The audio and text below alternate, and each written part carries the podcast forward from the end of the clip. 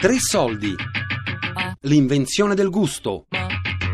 Viaggio nella storia della dieta mediterranea di Marcello Anselmo, in collaborazione con Elisabetta Moro e Marino Niola.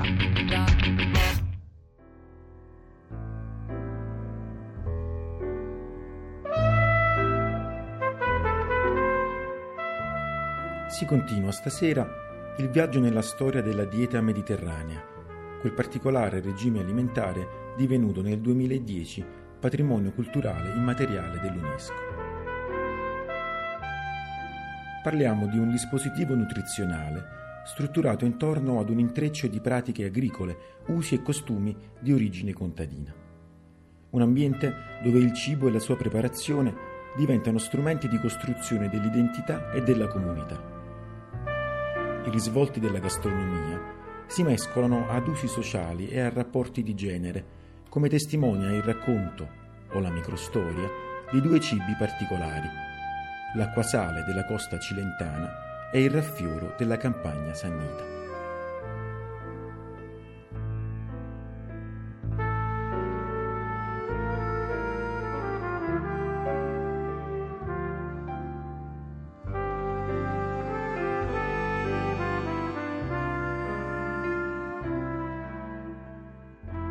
Campagna è particolare, perché in campagna ci sono tante tradizioni che in paese, in città si perdono. Quindi la donna era il tramite tra i figli e i genitori, i nipoti e i nonni, riusciva a mettere d'accordo tutti. La donna è la prima che si alza la mattina, eh, fa la colazione, prepara il caffè per tutti. Il pranzo, eh, la donna che lo fa. La cura della casa, la spesa e l'approvvigionamento ma nello stesso tempo non ci dimentichiamo che la donna ha lavorato nei campi insieme agli uomini allo stesso livello. Oggi di meno, perché oggi sono tutti più meccanizzati, ma tanti anni fa si lavorava con le mani, quindi se insieme alla zappare il tabacco la donna era la prima ad andare. A tagliare il fieno, idem. Tagliare il grano, la stessa cosa. E non ti dico quando si trebbiava. Quando si trebbiava, gli uomini buttavano dal covone i fasci di grano, la donna doveva mettersi in testa i sacchi col grano e andarla a scaricare il granaio e i, le lenzuola piene di paglie e salirle sulla scala.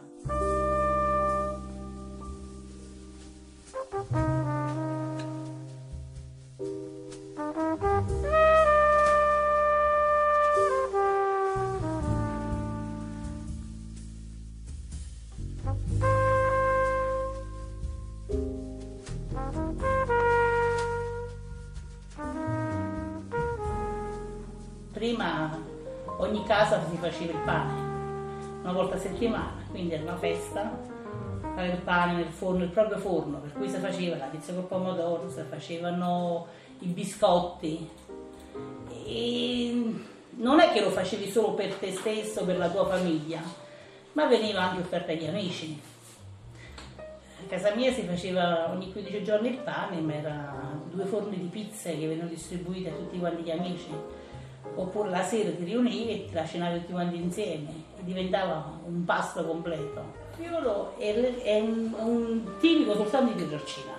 Cioè, se andiamo nei paesi dei limitrofi non, non esiste questo tipo di biscotto, chiamiamolo biscotto, che poi alla fine non è, che è come se fosse una, una forma di, di compartecipazione alla festa di un matrimonio da parte di tutto il paese è come se si volesse invitare tutti a partecipare alla gioia di una nuova famiglia che venga a formarsi.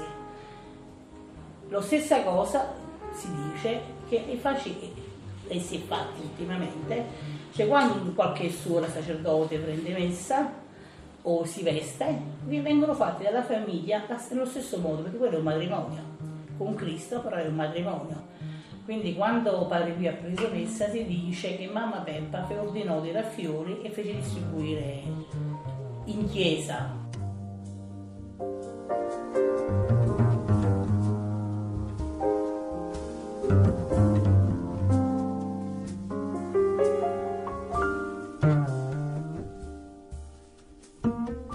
Allora c'era la guerra, chi lo faceva più grande, più bello, più saporito. Allora, me a te è uscito bianco, a me è uscito giallo, eh, il tuo è piccolo, il mio è grande, una, una forma di mh, competizione.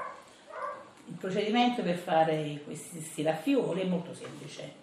Si miscela insieme farina con tutti gli altri ingredienti, si fanno impastare, riposano, si mettono a lievitare, tagliati, arrotolati e immediatamente lessati.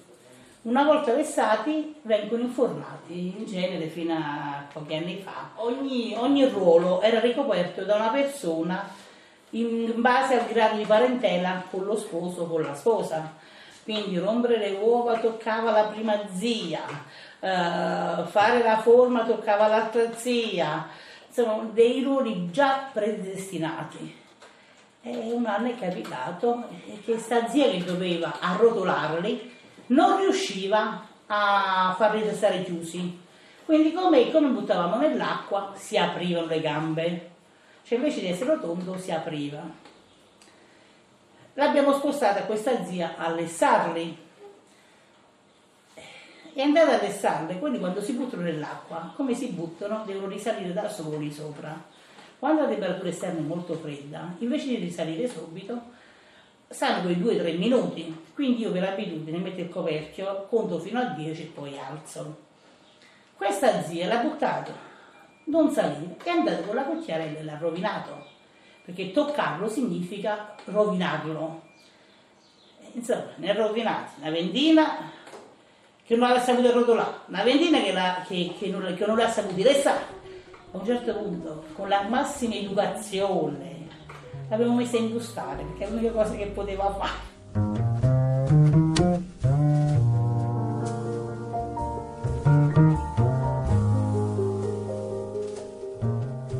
Il raffiore è una festa di donne, non è, una, non è un lavoro fatto dagli uomini, gli uomini partecipano, ma più per la distribuzione, ma è un lavoro di donne, quindi fra donne a volte si scherza, si gioca. E alla fine c'è sempre la masta, cioè chi eh, prepara l'impasto che si chiama masta, cioè chi, chi ha la ricetta, perché la ricetta viene segreta, viene tramandata da generazione a generazione. Alla fine lascia un po' di pasta fuori e fa le forme degli due sposi.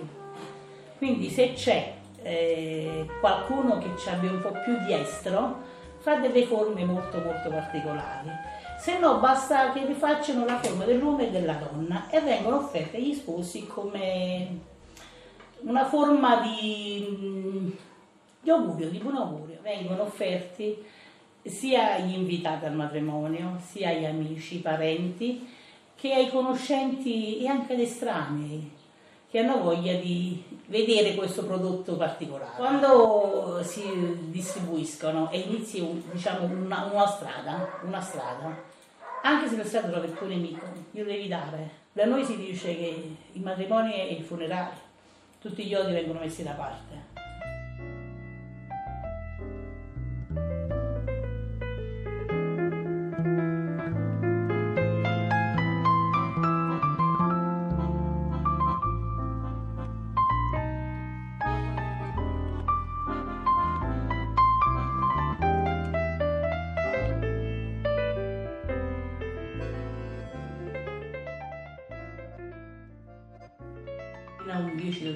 10-12 anni fa c'erano determinate persone che, fa, che, avevano una ricetta segreta e venivano chiamate in occasione di ogni, di ogni impasto. Quando tantissimi anni fa eh, si facevano in casa, si raffiore, bene o male, si, bisognava lavorarci due o tre giorni, cioè senza andare a dormire, cioè continuato.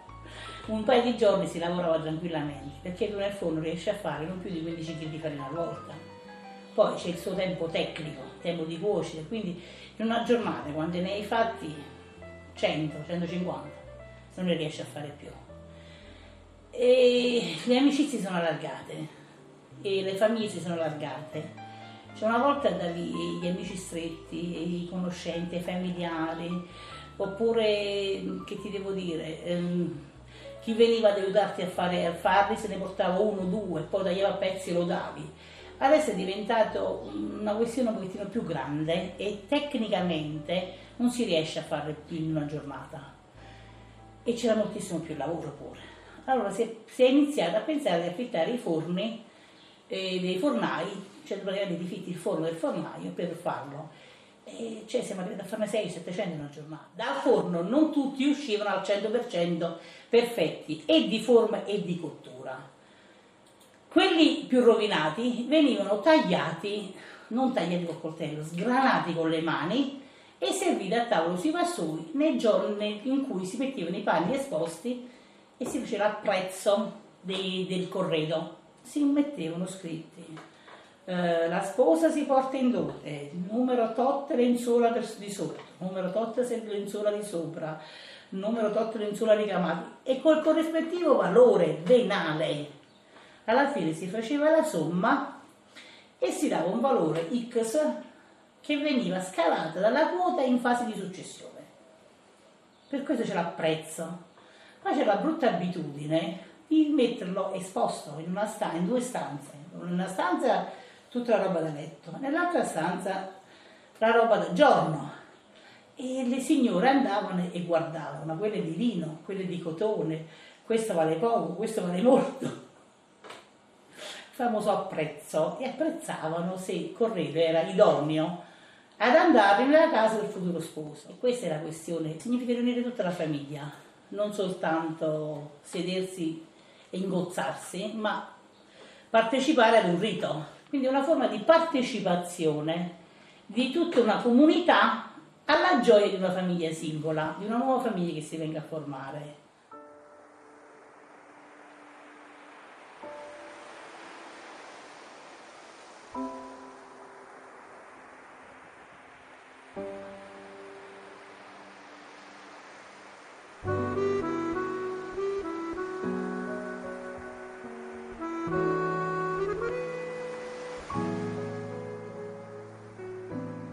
Stiamo ascoltando microstorie di usi alimentari che compongono il dispositivo nutrizionale della dieta mediterranea.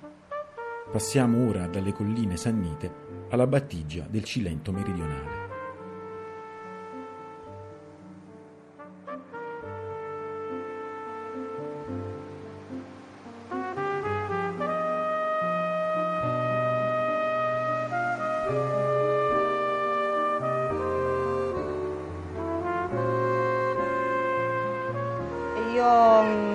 Cerco sempre di, di, di continuare questa, questa mia memoria nel quotidiano perché secondo me questi profumi che noi eh, abbiamo la fortuna di avere, questi sapori inconfondibili senza da togliere niente agli altri perché cioè, però secondo me vanno riscoperti e vanno, vanno, vanno fatti sentire, vanno fatti gustare con, con la loro semplicità, perché poi sono tutti prodotti semplici, prodotti che vengono dalla nostra terra.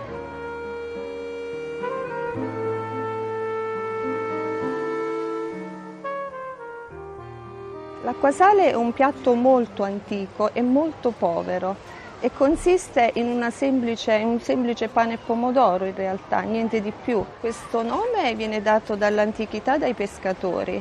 In realtà era un piatto dei pescatori in quanto loro quando andavano a pescare si portavano in un sacchetto ben chiuso questi biscotti di pane che si preparava in casa, il pomodorino che si produceva, l'olio che loro producevano, l'origano che loro cercavano, il basilico del loro orto e basta. E, e niente, portavano tutto questo su in barca. Nel momento dell'attesa prendevano un po' di acqua del mare e bagnavano questo pane, ecco perché acqua sale.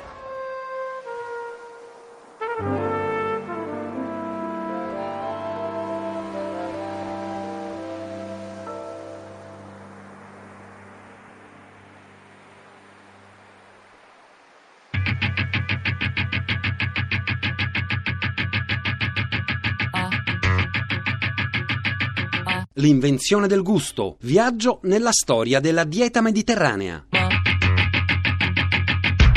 Di Marcello Anselmo, in collaborazione con Elisabetta Moro e Marino Niola. Tre soldi è un programma a cura di Fabiana Carobolante, Daria Corrias, Elisabetta Parisi e Lorenzo Pavolini. Podcast su tresoldi.rai.it.